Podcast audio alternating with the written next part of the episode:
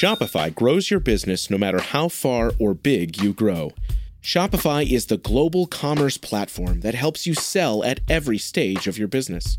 Whether you're selling your fans' next favorite shirt or an exclusive piece of podcast merch, Shopify helps you sell everywhere.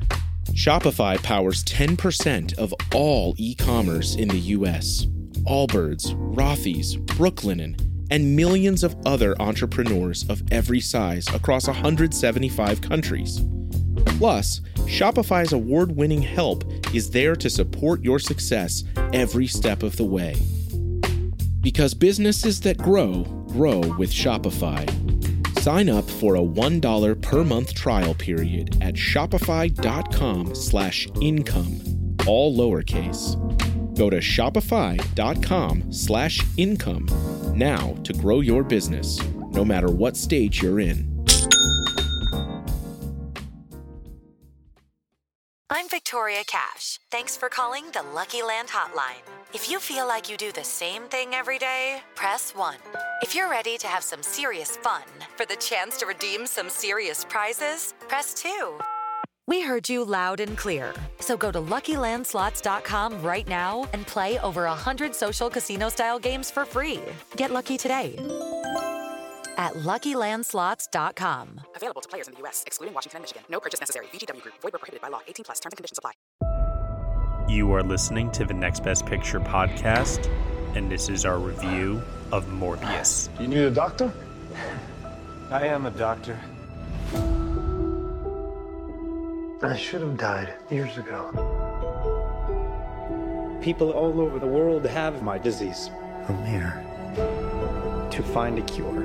We have to push the boundaries, take the risks. If you're gonna run, Do it now.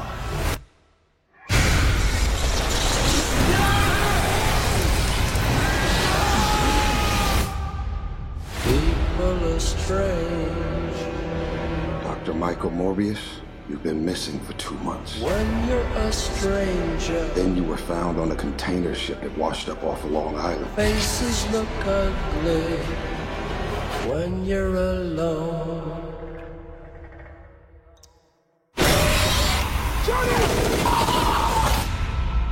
What did you do to yourself, Doctor? I wish I knew.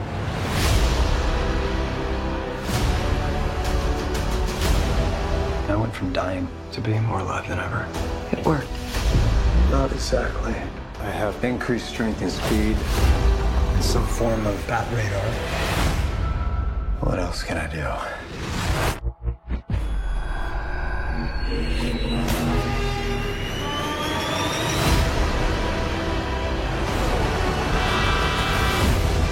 There are limits. There has to be. There's something inside of me that wants to hunt and consume blood. Michael. When you're a stranger, Can you control it? I don't know.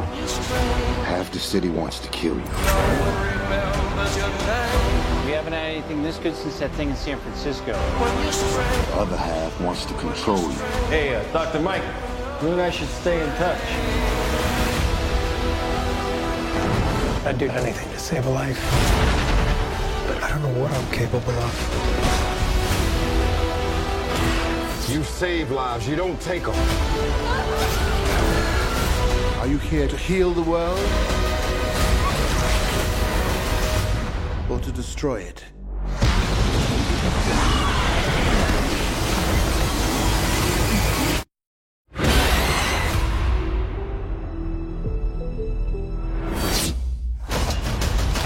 Who the hell are you, man? I Venom.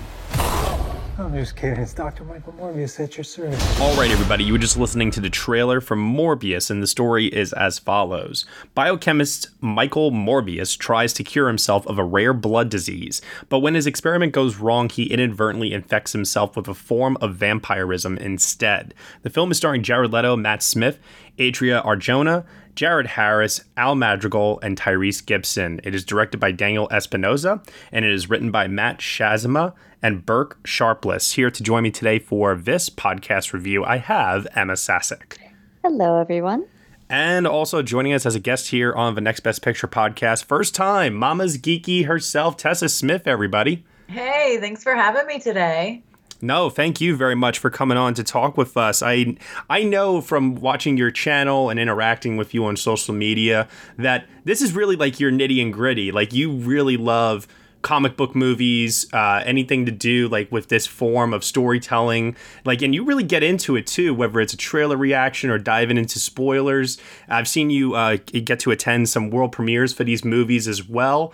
And this is, uh, well, it, it is a Marvel film, um, but it's also what Sony is now calling an entry into the Spider Man Universe, otherwise known as the SSU. What an entry. They're missing a CK on the end, as far as I'm concerned, but. ay, ay, ay it's it's interesting to say the least. Uh, the direction that the industry is heading in, where everybody's trying to capitalize on the success of Disney and these shared universes, and trying to make team up movies.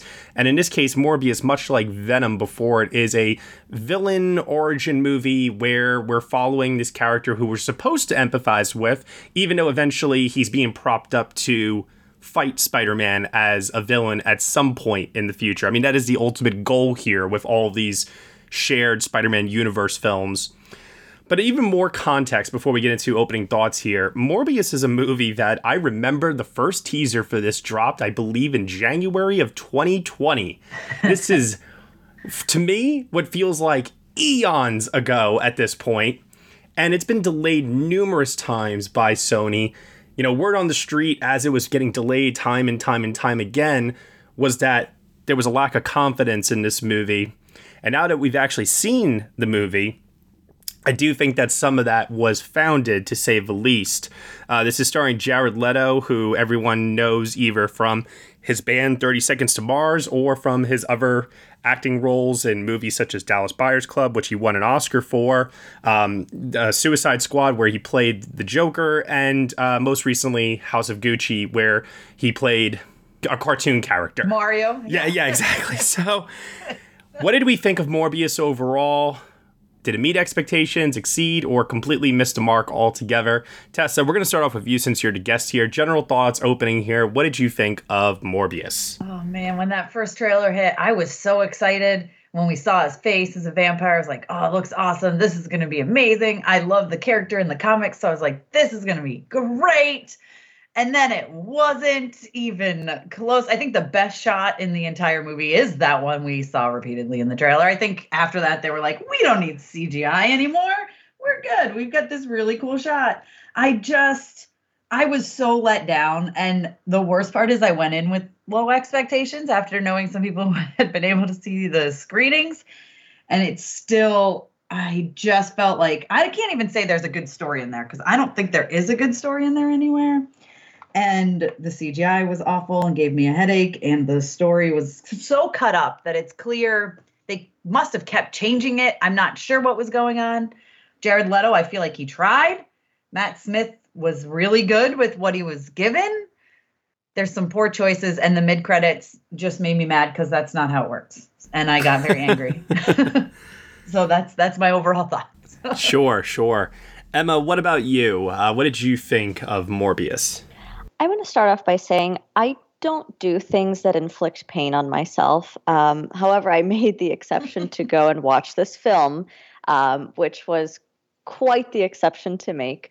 Um, yeah, it just was not not good. Um, you know, as I watch a lot of these Marvel films and, you know, all these villain origin stories, or not even villain origin stories, just any origin story related to a Marvel superhero of any kind, I always kind of go into it uh, pretty blind just because I, I never really read those comics growing up. Um, and so some of the characters I am I know about at this point. Others, like Morbius, never heard of her before. Really wish I had never heard of her after seeing this movie. Um, I mean, very similar to what Tessa had said. There really, the story was so messy. Um, I don't know, like, what the original script looked like, but God, was it probably an even worse mess than whatever this landed on. Um, the poor, yeah, the performance just really did not stick with me and do much with me. Um, it just felt so like just all over the place or like you know here's this thing that's happening. You're not really going to get an explanation as to why this person is acting the way that they are or why all of this is going on. Just take it at face value and keep going with it. The only moment i will applaud this film for is that shirtless scene with jared leto because i was like man that guy is so good looking for 50 years old. He really is. Um, so kudos to that body. Um, not a whole lot kudos to anything else. you know, before Marvel really reinvented the superhero genre with Iron Man, and then Christopher Nolan simultaneously was also doing that with uh, The Dark Knight as well. It was very interesting how the superhero genre was perceived prior to 2008 you know, other than Sam Raimi's Spider Man, Tim Burton's Batman movies, comic book superhero films were considered quite a joke. Uh, you know, you had movies like Daredevil, Elektra, Catwoman, just to name a few here. And it was very dire all around. I mean, even the X Men films started off very strong and then became quite poor as they went along until they also had to uh, reinvent themselves later on. So it was not a good time watching Morbius really reminds me of that era in a lot of ways. And I want to be very careful here because there's a lot of things that I've actually kind of thrown at the MCU for being formulaic and following certain rules that instantly garner them success. For example, every Marvel film seems to have all of these quippy one liners and this like injected humor into it that is clearly designed to elicit a response from the audience or the stand up and cheer moments where even when you're watching it then later on at home and you don't have an audience there with you to watch it there are like these beats in the editing where it's like okay pause for the applause here. And it just comes off as awkward and weird. So these movies are like designed to get an, a reaction from a large audience in a theater. And, you know, I'm not really the biggest fan of that necessarily. Uh, but, you know, Morbius, yes, it is humorless. It takes itself very seriously. It's very dark, too.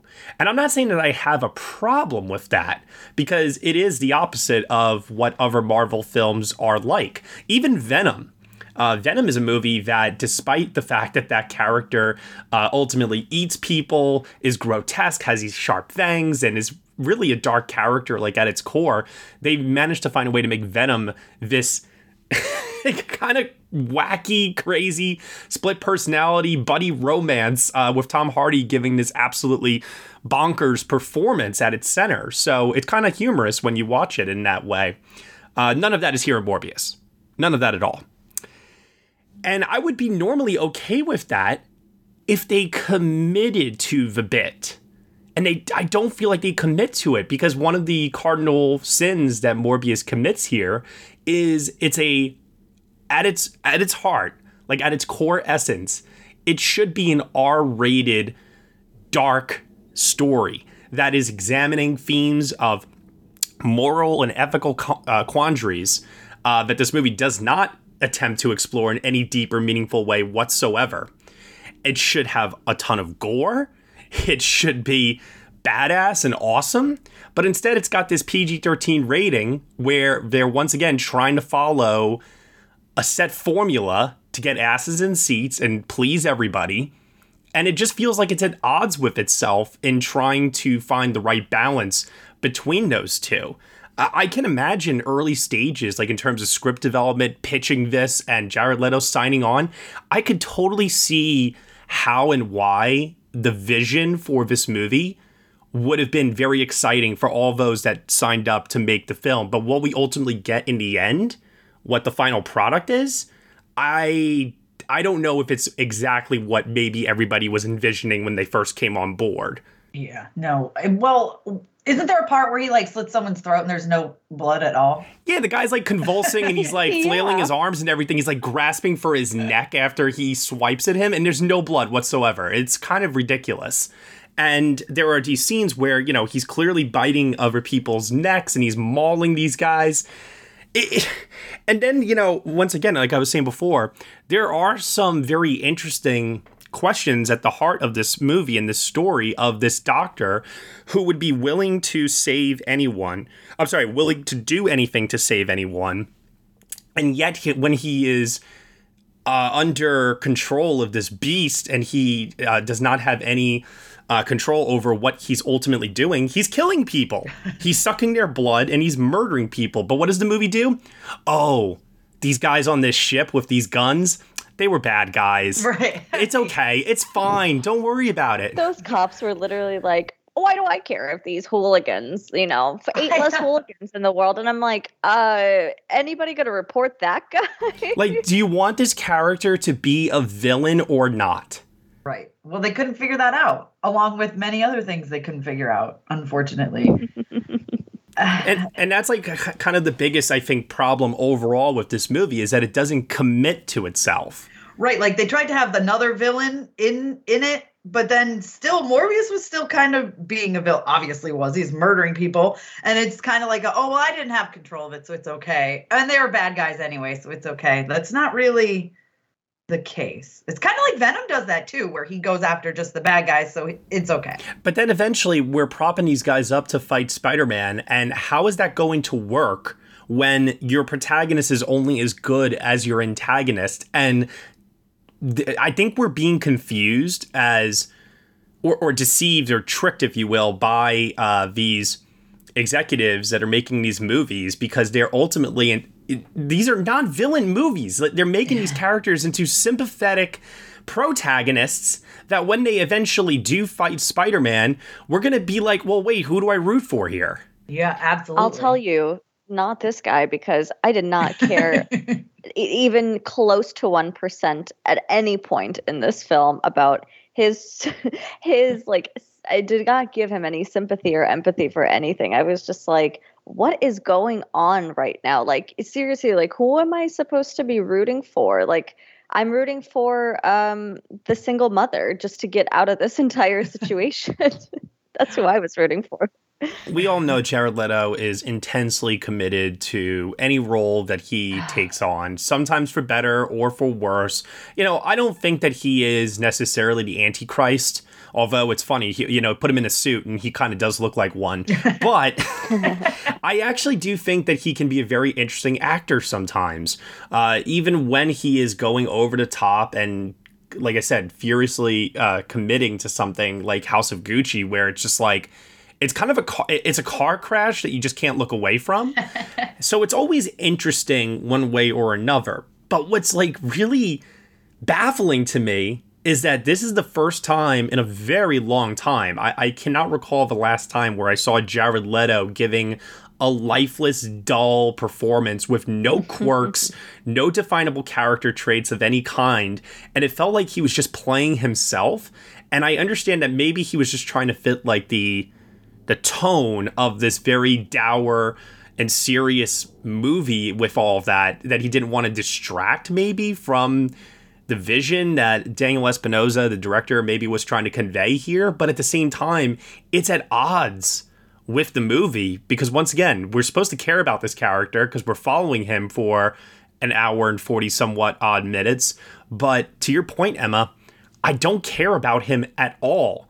And maybe a good performance could overcome the weak screenwriting that is not doing a good job of uh, of getting us on this character's side, but he's not even giving an interesting performance. And then uh, the thing that bothered me is talk about caring about him. I felt like it was so rushed him being with that girl and like his love interest and you're just like they didn't yeah. have a conversation about the fact that he like murdered a bunch of people like while she was right there? She was a ride or die. She didn't care what he was doing. She really? she was with him until the very end. She saw what we saw in terms of the shirtless scene and she was like you know what? I'm gonna look the other way. It's fine. I remember hearing uh, before seeing this movie that uh, she was meant to be like his fiance but then i think that they're you know she's more like his girlfriend and then watching a movie. You don't know what she is. Yeah, no. I, I was like watching and saying to myself, wait a minute, why would you why would you not like kind of start them off as colleagues who aren't necessarily together and kind of try to work in a romantic angle into this because at least then maybe that would have been an entry point for us to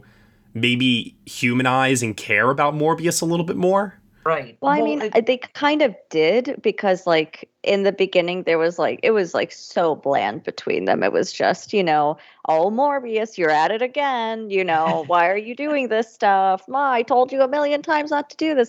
And then they like kiss, and it's like, wait, okay, what? It's just, it was just one of many examples of how, like, things jump the gun like from one page to mm-hmm. the to another it was like there was nothing in between that gets you from point a to point b And and listen, I'm I'm thankful. I am thankful that this movie is under two hours long Oh, oh, yeah. because it feels like every comic book movie nowadays has a mandate to be over two and a half hours long. So I am grateful for that, especially if it's going to be this bland and this dull, that you get me out quickly as possible. And that's actually, it's funny. That's one of the things about the movie that actually works in its favor because I couldn't be too mad at this movie when it was over because of the fact that I'm like, well, at least they didn't waste my time for two hours. Like they got me out relatively quick. But at the same time, the storytelling, to your point, Ema, is so rushed. oh yeah. So rushed that we miss all these little nuances and beats in between that could actually give these characters some form of development. Yeah, yeah. Well, it was just like here's Act One, here's half a second of Act Two, and then here's the end. Yay! And you're like, wait. I almost couldn't believe when the credits came up. I was like, wow, but it's over? You know? And then they rush the. I mean, again, thank you very much, but they rush the mid and end credit scenes. Like they do not have. They're like, boom, boom, okay, and now here's the real credits. You can leave. you're like, oh, because usually you have to wait through the entire thing, like a very long time to get the second end credit scene, and it was like, we're just gonna give it to you early so you can leave. I knew we were in trouble right from the very beginning when we're presented this flashback and then this flash forward. And then we're just kind of like hopping around in time. And Jared Harris does not age 20 something years you- or whatever it's supposed to be. that should tell you everything you need to know about this movie the fact that that man did not get a single wrinkle between two and a half decades that's literally the definition of this film like you could have at least grayed up his hair or something. There's, a, I mean, maybe they just already blew their CGI budget. Apparently, They're didn't wanna- all. I'm pretty sure that the, Morbius created some type of concoction. Let's just say that that's what happened, and that's why he didn't age. You know, and then as I was saying earlier, Morbius has a rare blood disease that's eventually going to kill him, and so does Milo, who's kind of like his surrogate brother, his best friend. And I just found it very interesting that these two characters who meet when they're children, and Jared Harris is like, I'm going to take care of him. You go off and you do your own thing. Uh, like, you do you, babe. and not to mention, then Milo becomes like exceedingly rich. And I just kept wondering while I'm watching this, well, why isn't Morbius also rich? Like, you know, can't he get a little kickback from his friend Milo every now and then? Hey, $5,000 a month, dude, just because I'm your bro or something? Like, I don't know. It's like very odd the way that they set up their relationship. And then we instantly kick into the current timeline. And it's like, well, how did we get here? Uh, how did these characters become who they became, essentially? And I just found the storytelling to be, once again, like very rushed, confusing, and missing a lot of beats in between that could have helped to really flesh all of this out and get me more emotionally invested. it makes me feel like they. I mean, it's very clear they went back and kept editing stuff over this whole delay. Yes. And it feels like I don't know if there was like Spider-Man was part of it because there was all that stuff in the trailer where you had Spider-Man, the thing of him that says murderer across it, and then they don't even they just completely took that out. Oscorp was in the trailer, they completely took that out. And it's just like, what were they doing? Is it just it makes me wonder if it's partly because of the delay. Did they have to change things because of No Way Home? Did that mess with their plans, or did Venom let there be carnage mess with their plans? But then they never fix it. It's like they just pulled out pieces and were like, "Oh, we'll just stick it all together with these pieces missing." Yeah, basically, like you guys can fill in the blanks here. And it's like, I I don't want to. I actually want to see some creativity going on here. I mean, speaking of creativity, one shining bright light in this movie, for me, was uh, Matt Smith as Milo. I thought that Matt Smith, while it's not a great performance or anything like that, I really could tell that he was relishing in the opportunity to play a character that is just so two dimensionally evil. I say two dimensionally because there really isn't that many layers here. The motivations are so rushed and Yes. honestly like so generalized Yeah. that it, it frustrated me to no end that once again you actually have some very interesting themes to play with here as characters who are close to death and one is a doctor one is a rich guy who you know no matter what the consequences are like he's willing to pay any price for his own selfishness to cure himself. And i really just thought there was so much to explore there and the movie does not do anything with that. But matt smith dancing shirtless and like i said just relishing in every moment he could to just be evil that was probably the high point of the movie for me That part was so weird for me. I was like, I mean, I Me love I mean, it's definitely weird, but at least it's like kind of this is this is weird, but in a fun way. I, I don't know. My I was there with my daughters. and My daughter looks over at me and she goes, "That was weird." After, yeah, it didn't feel like it fit. And then his dancing in the subway thing, I was like, "What is up with this?" I don't know. He, I thought he was great it, with what he could do uh, with the role, what the, you know, all that he could do with it. But I just felt, again, like you said, there's no motivation. Like, why is he so evil? Why is he so Yeah. bad? I think it's because if I had to take a guess, it's because this is a character who has not been able to live life to the fullest, and he's frustrated and angry with that, and he has all this pent up anger with his condition. So this is like a chance for him to kind of just like let loose with that, I suppose.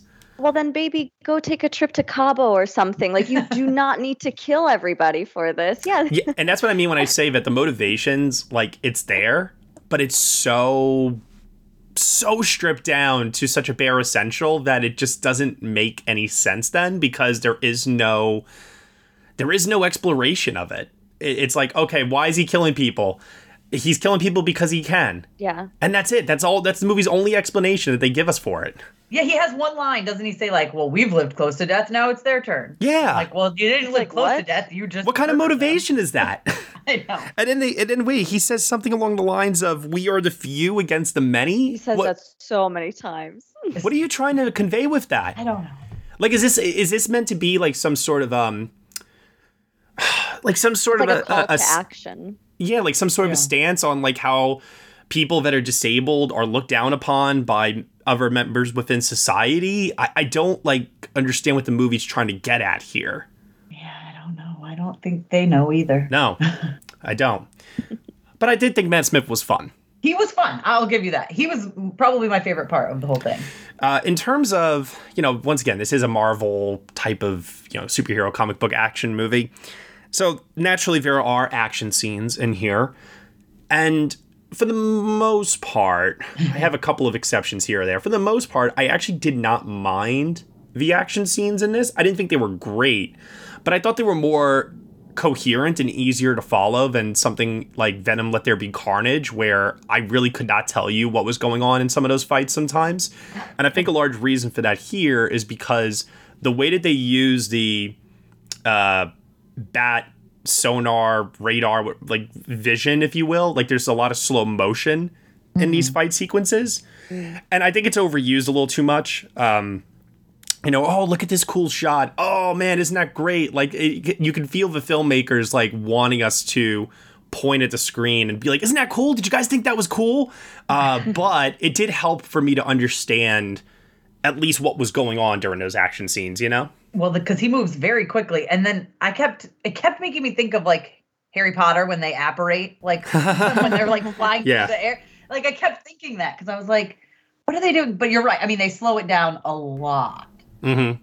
I did like the one continuous shot of uh, Smith and Leto tumbling down the uh, the subway Yeah, that one was cool. Because you could tell they were going from stuntmen to visual effects, and it was it was interesting because there were some shots in there where I was like, nope, that's definitely two stuntmen like falling down, Oh, yeah. and the seamless blend of it then being visual effects and clearly um, digital doubles.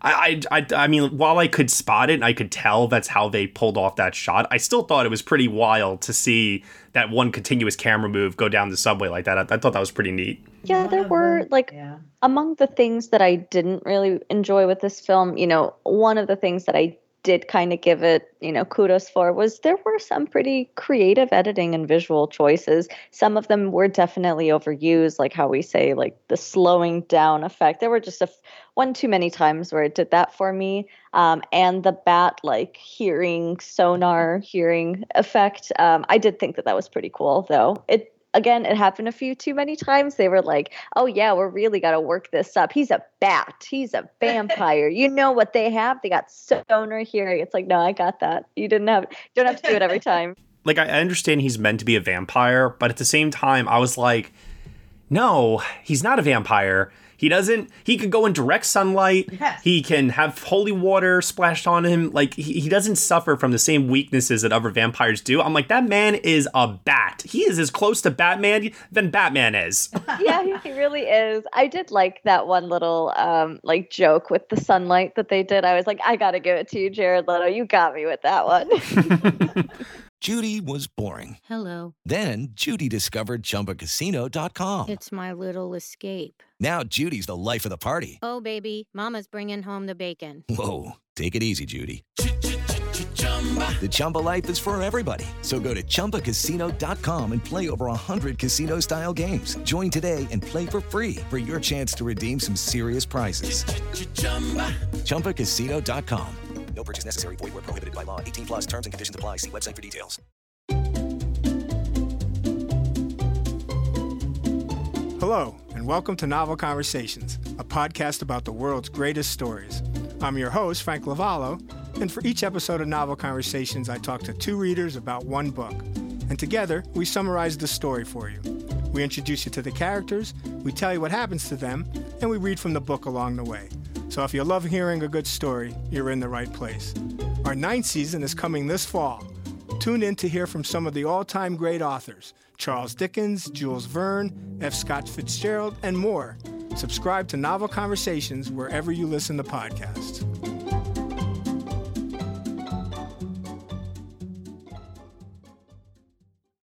But at the same time, like, once again, there is a very interesting way to explore, like, vampire uh, folklore, uh, myths, and, like, really dive into making this a different type of vampire movie than what we have ever seen before. Uh, but it feels like, once again, they're just giving us the bare minimum and they're never really diving into it. I, I even thought that this idea of him being not in control of his current situation, I was like, oh, tie that into how you have no control over life and how sometimes death can just creep on you at any time. Like, tie this in thematically somehow, please. Mm-hmm. Give me something to chew on as an audience member. And this movie just kind of represented everything I hate about blockbuster filmmaking nowadays, where you know, sorry, Trevor Noah, this really is fucking junk food. I want my fucking vegetables.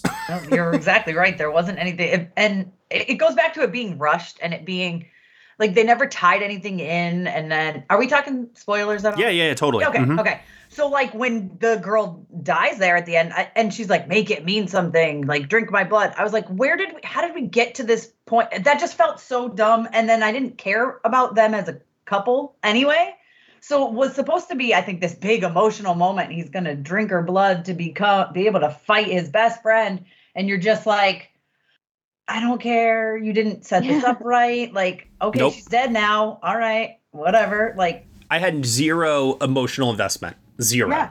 None. Mm-hmm. By the time we got to the third act of this movie. In fact, what I was looking forward to at that point was I was like, okay, please let there be a really good post credit scene at the very least, because at least then I can leave this theater on a high. And the post credit scene for this movie is uh, so lame. Well, it's clear they took stuff they have we're gonna have in the movie and just were like, okay, we need to change everything, so we're gonna stick this at the end of the movie. I don't know. I have to admit, I left the theater. I did not stick for the post credit scenes. I Oh. literally was like, I Do you, do you know it. what it is? No, I don't. Oh well, it doesn't exist. Is what. Is no, no. So basically, you know, Adrian Toomes, um, basically the uh, Vulture. vulture. character from um, uh, Spider-Man: Homecoming, played by Michael Keaton. hmm He shows up at the end of the, the movie in the post-credit literally, scene. literally materializes out of thin air. Shows Yeah, because of the whole uh, Spider Verse thing, the multiverse, whatever they want to call it. Yeah. And he approaches Morbius and kind of like Samuel L. Jackson going up to Robert Downey Jr. He's like, "I want to form a team." yeah, and that's it. Credits. Spider-Man. Wow. yeah. But the problem with that is, um, that's not how the spell works. Everyone got sucked into Tom Holland's uh, version. This is a totally different universe. And then he just stays there. He never leaves. He gets stuck. So even with Venom, they moved him to the MCU and then he left. This is someone randomly coming in and he ends up in a jail cell. He materializes in a jail cell. And they're like, this man claiming to be Adrian Toomes. Like, so there's no he doesn't exist in that universe already. And then he hangs out there and he has his vulture suit, and you're like, why is he still here? Like, this isn't how it. I feel like they just made up their own rules of the multiverse. I agreed because then I was like, how did he get the suit? Like, did the suit like travel with him and Yeah. appeared somewhere else, and he found it later? Like, package deal. I- I- especially if, if he's not meant to exist in this universe or did he take time to build it from scratch again it's just so careless and you can tell that there really is not that much thought put into it other than we got to get these guys together we got to get this band together to fight spider-man a band Yeah. you play bass you play guitar well, exactly. It's like We're gonna form 30 Seconds to Mars. Spider-Man. that's the post-credit scene of morbius it's the formation of 30 seconds That to mars would have been better. I would have watched that movie, honestly. right. Oh my gosh, that's great. Um, so another thing I also want to bring up about this too, because they are two, you know, pretty prominent actors here. Al Madrigal and Tyrese Gibson play two cops who are on the trail of these murders that Morbius and Milo are committing in their wake, and there is literally nothing that comes of this whatsoever absolutely nothing. So the movie like devotes all this time and you know, these are not no-name actors. These are actors that are very recognizable. They get quite a lot of scenes together and it just comes off as a waste of time with very little to zero payoff whatsoever. I mean, it goes back to I feel like they cut a bunch of stuff out and then didn't fill it with anything new and just shoved it together because it makes no sense. They're on the tra- they're so invested. They're looking at security cameras. They're trying to figure this all out, and then they don't care. Nothing pans out. Nothing. They remind me of the cops in the Batman, like literally always like 50 steps behind, like always trying to play catch up to something that's going on here. Yeah, I was just like, man, you guys are not earning your paycheck today. I'm sorry, but you are- have not, hey, you have yet to like show any bit of evidence for anything. I, I really do love Jared Harris. I, I truly I do, but that's another one in this movie where it's just like give me the paycheck. I showed up. Yeah. and that's really sad. I, I, I, I just don't understand how this screenplay was unable to give anybody anything of substance. It's That's just why I feel like it's- sad. Yeah. It yeah, it has to have been not the original script. Like it has to have been completely destroyed and edited and cut up because or else why would people have signed on for this thing? Because I actually, I actually want to give some credit where credit's due here. Um, I do think Daniel Espinosa, who directed this movie, I actually do think that if the script was better, and to your point, Tessa, if it hadn't been chopped up in the editing room, I do think his vision for this movie, while it's not my preferred vision, once again, I kind of wanted a hard R, unique entry into this franchise. I, I still think that there was enough there that he could have made this, um, you know, digestible. Like it could have actually have worked Yeah. um, because the one because like I said earlier, I think the action scenes are good enough. They're not great, but they're fine.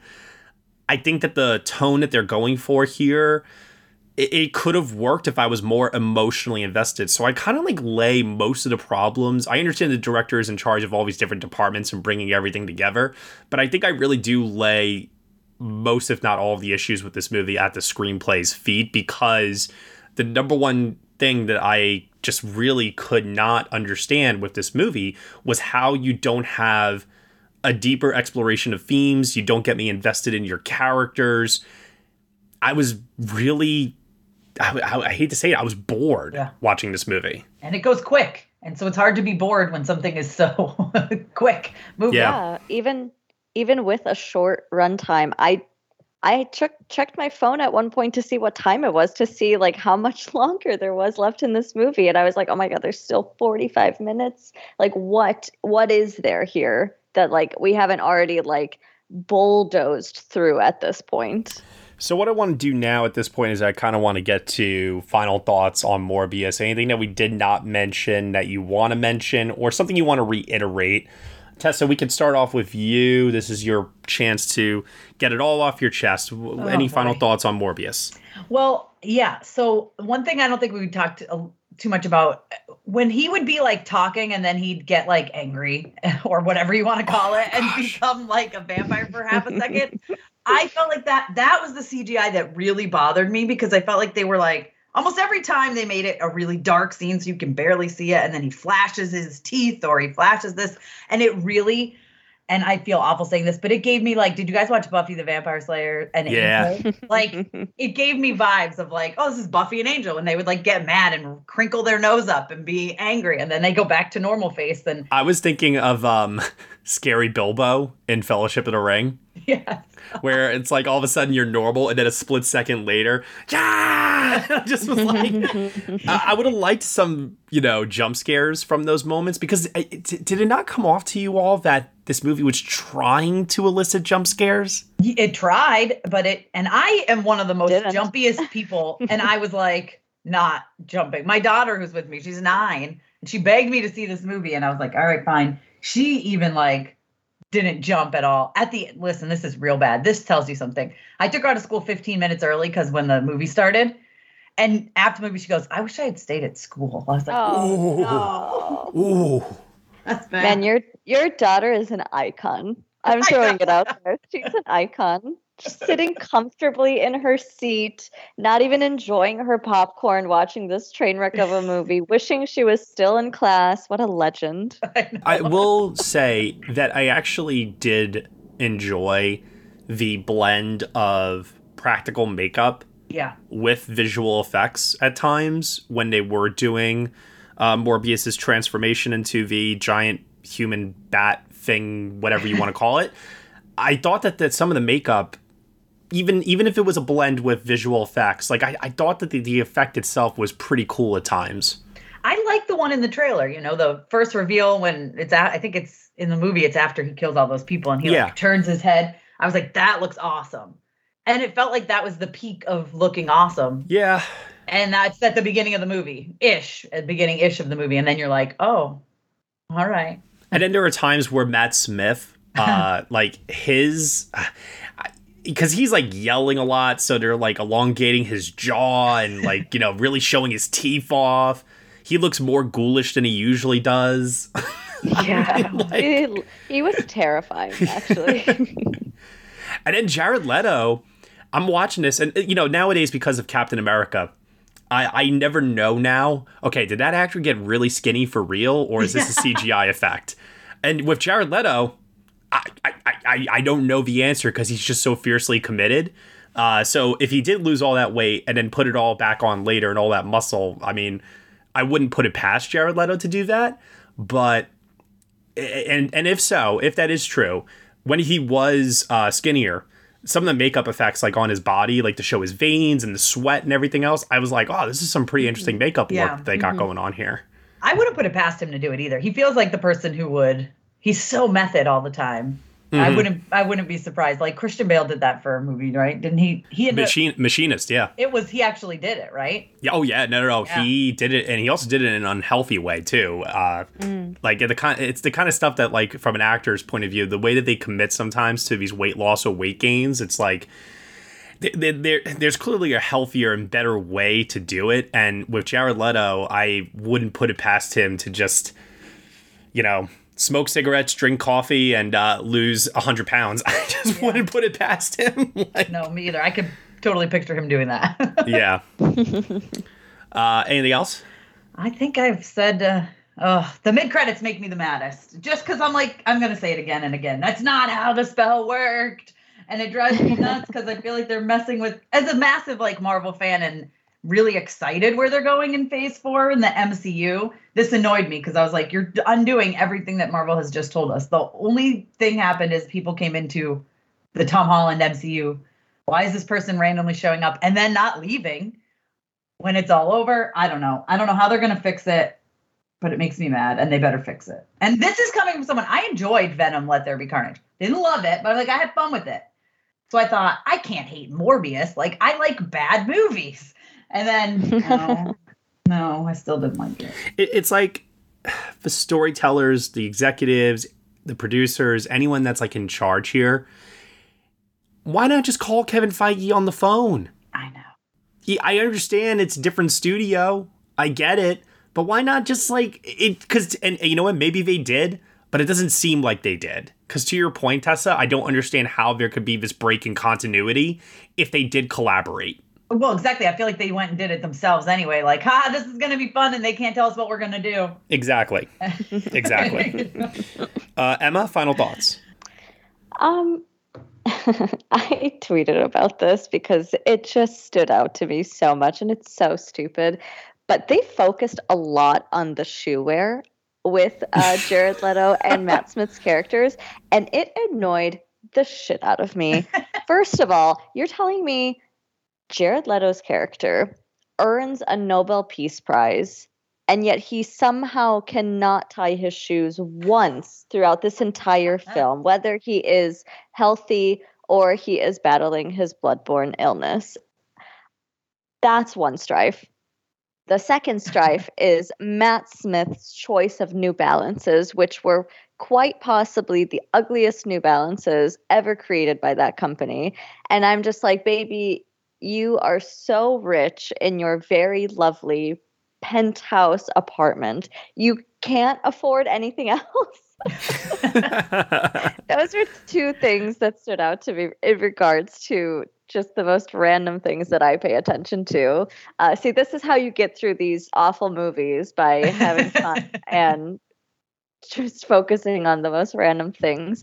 Um, but yeah, I mean, it's just, it's really sad to see that, you know, these movies are the ones that, you know, really good actors choose to sign up for and they end up being such train wrecks. And it's like why did you guys even bother to like waste your time with this? And it goes back to our you know constant conversation during this podcast on what was that original script like? What was the original idea? What was all of this proposed as that that did get all of these people on board?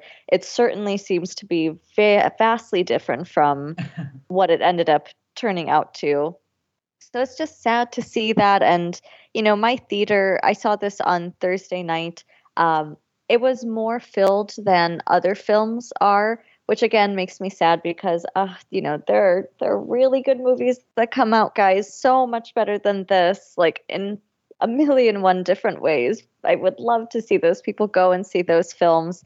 Um, i understand though why they why they choose to go see the marvel studio films but man, this was this was really not a good one. It was just so dreary in so many ways. Um, I guess if they were trying to go for the dreary mood, they really hit hit the nail on the head. However, I don't think it was as intentional as it turned out to be. Um, and yeah, I it's just like blah, blah. it was uh, my theater was like they actually showed it in like one of the smaller theaters at the theater, Mm-hmm. which shows you how many tickets were sold. And Sure. it was the first showing, the four o'clock showing, which I went to for No Way Home, which was in the biggest theater and packed, and people were cheering and Oh, screaming. yeah. And this one, we were walking out, and uh, I asked the girls if they liked it, and so we kind of had this conversation. Everyone around us was like, "Ooh, that was bad." Like, not one person was like, "Oh, that was entertaining." Everyone was like, "That was a struggle." I'm still trying to figure out what's the deal with. Doesn't he introduce himself as Lucian to Morbius? And Yeah. he says, you know, your name is Milo. And then Yeah. his name is Milo throughout the rest of the movie. that was so dumb. I'm like, we know it's not my like I get it when they're kids, haha, it's funny. And but then even when he like dies and he has to fix the machine, he calls him by his Lucian. So who is in the comics. So that makes sense. But then they're just like, we're just gonna call him Milo this whole movie. So that again made me feel like was there something that they were gonna explain that and then they cut that part out? Like I don't nope. I and he even calls himself it. Like he's fine with him, his name changed. I don't Have the two of you ever been to um, this very exotic location. It's called International Waters. Oh my god, that's only like 14 miles out from Long Island. I was just like, wow. I did not realize you lived in such exotic I, I just was I was screaming laughing when the text came up on the screen and it just said international waters. I All could of the not geographical markers were spot on. once again, like how lazy do you have to be with your screenwriting to not even bother to look up a geographical location and understand where that place would actually be in relation to Yeah. like they say, oh yeah, the container ship like washed up on the shores of Long Island. Like just pick somewhere around there in a body of water. Why would you say internet? it's just so stupid. like, I, also want to know how they got this massive lab set up in that container ship. well, apparently the, the way to set up a lab nowadays is to just walk into a thug's lair.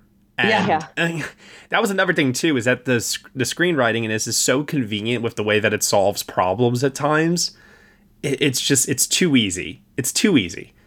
You, you, you got to put more effort into this. And not Let even that much more introduce effort. you. like, Let me tiny introduce you. Oh my goodness. I'm hungry, and you won't like me when I'm hungry. Yeah, that was. I mean, come on. Really? We're gonna lean into it like that? There, I mean, Ugh. there was so much eye rolling dialogue that it was. Again, I don't know what they were doing. It bothers me because I'm like, was that the like joke take? Like, I'm gonna say this because it's dumb, and then they used it. I don't. Yep. I don't know. I hated that line. It made me so mad. Ha! Angry. It made me angry. But I was just like, why are they? I don't know. Whatever. It's bad decisions. Lots and lots and lots of poor decisions were made. I will say that a few people in my theater were like actually laughing at the things that were said, like not even in like a joking manner. Like you can tell that they thought it was like one of the funniest things they've heard. And, and that's what reminds me so much of those comic book movies from like the early 2000s. Yeah. Where we weren't taking these stories seriously. They were very, very poorly made. And every line of dialogue was so silly, contrived, and said in a way where it felt like characters were just winking at the camera. Mm-hmm. It, it just reminded me of that era so much so. And it's like, have we not? Have we not? moved past that at this point. Like I, I, at a certain point, as much as I once again hate the, the copied formula of the Marvel movies, I was like, you know what? Just just copy it as, at a certain point for this because, God, at least it would be better than what we're getting here. anyway, um, and then I think I think that's it. I, I mean, you know, I already mentioned Milo goes, you know, evil way too quickly in this Yeah. movie with very very little explanation as to why. And we all knew it was him when the nurse. Like, I mean, I knew. I feel like everyone knew. Even my daughter leaned over when the when that nurse was killed and was like, "It's gonna be his friend." I was like, "Yeah, I know." They didn't even make you think it was him because then even Morbius like thinks it's him. Maybe I blacked out. I'm like, you didn't sell this at all. There's a way they could have made us. There's got to be a way they could have made us think for a second it was him and not the friend who very clearly took the serum because of the conversation they had. But it was just like it was just lazy to me. Like they didn't lean into it. They didn't care. They're like, eh, you're gonna find out eventually. So we're not really gonna make it a make it that suspenseful. I guess this is my final note actually, and that is the music in this movie is trying to do some sort of heavy lifting here, but there's no memorable themes whatsoever. I did not. I thought the sound work in the movie was actually pretty decent at times. I thought that there was some good sound, and it, you know, it, it felt great. You know, watching this in a theater for that reason. But the music, uh, I, I, I, I always look for some sort of an iconic theme for these types of stories with the characters because when they do pop up in another movie eventually, you know, you want to have that theme playing for that character. And I just never got a sense of what that was here for Morbius. So that was kind of a missed opportunity. Um, overall, I don't hate this movie. Uh, I think a large reason for that is because once again they got me in and out pretty quickly. Like if this movie had been over two hours long, I probably would be even harsher on it than I am now. I did think that there was interesting stuff to explore in this film, but the movie does not bother to even address most of it. You know, from a visual effects standpoint, action scene standpoint, it was average. It wasn't terrible. It wasn't great either. Uh, you know, I'm going to be maybe slightly generous here and I have no reason to be generous but at the same time I just didn't hate I like I wasn't angry like I, I, like I didn't hate this as much as I thought I would and maybe that has to do with the low expectations I'm going to give this a weak ass 3 out of 10 essentially Ema what about you I'm also going to stick with a 3 out of 10 for similar reasons you know there were some fairly creative like editing and visual choices in here um and like I said, it had a really beautiful scene with a really beautiful 50 year old man for all of us to enjoy. uh, Tessa, what about you? Well, I just I'm mad at it personally, uh, but that's I think the the Marvel fan in me was just like I said. I even enjoyed like I found things to really enjoy in Venom and like give it a positive overall review in both Venoms because I was like, well, it's fun. Well, the humor for me like worked a little bit, and this was just bad dialogue. For me, I thought the CGI was for the most part not good. Uh, action scenes in Matt Smith are probably the only things that were somewhat decent for me. It felt choppy. The end credits drive me bonkers. Um, I'm gonna go with a two, a two out of ten, and that's being nice. Yeah, and I'll be very nice and just say definitively there is no Oscar potential for this movie. No, no, no. Oh, Tessa, I would like to know what your daughter gave this film. oh my gosh! Well, it's funny because I asked her and she did. She goes maybe like a half a star out of five. I was Oof. like, oh, legend. was yeah. She is an absolute legend, and she's coming on the next episode of this podcast. Listen, she wants my job, so she'll do it. She's oh. she's already interviewed people. She's like, "This is my calling." I'm like, "All right." Oh, what an awesome girl! She's gonna be a harsh critic, though. That girl. Yeah. well, Tessa, thank you so much for taking the time to be here today with us. Tell everyone that's listening right now where they can find you on the internet. Yeah, thanks for having me. You guys can check me out at mamasgeeky.com. I also have an amazing team writing for me at mamasgeeky.com. You might know someone named Ema, who is one of those people. Uh, you can Ooh. also find me on social media everywhere at Mama's Geeky. And that that's where I'm at. YouTube too. Mama's Geeky. It's everywhere. well, thank you once again. And Ema Sasic, where can they find you on the internet? You can find me on Twitter at Ema underscore Sasic and Letterboxd at Ema Sasic and uh, on a website called Mama's Geeky and Next Best Picture. it's amazing how we're all coming together like this today. and you can find me at Next Best Picture. Thank you so much, everyone, for listening to the Next Best Picture podcast review of Morbius. You can subscribe to us here on, well, really every single podcast platform that you subscribe to. And we are proud to be part of the Evergreen Podcast Network in doing so. If you want to leave us a review on Apple Podcasts, rate us five stars, drop us a comment. We really appreciate your feedback and your support, which you can also lend on over at Patreon. For $1 minimum a month, you'll get some exclusive podcast content from us. Thank you so much for listening, as always, and we shall see you all next time.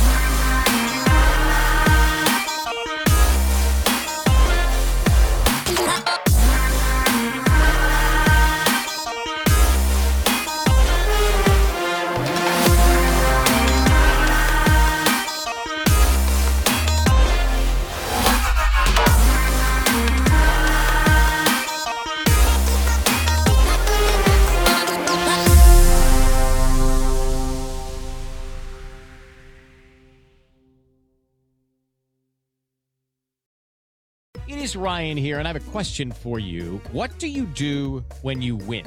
Like, are you a fist pumper?